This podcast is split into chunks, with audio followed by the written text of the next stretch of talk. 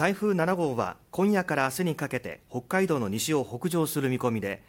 道内は明日にかけて風が非常に強くなる見込みです。予想される最大瞬間風速は日本海側の陸上で30メートル日本海側の海上と太平洋側西部で25メートルで明日も25メートルから30メートルの風が予想されています。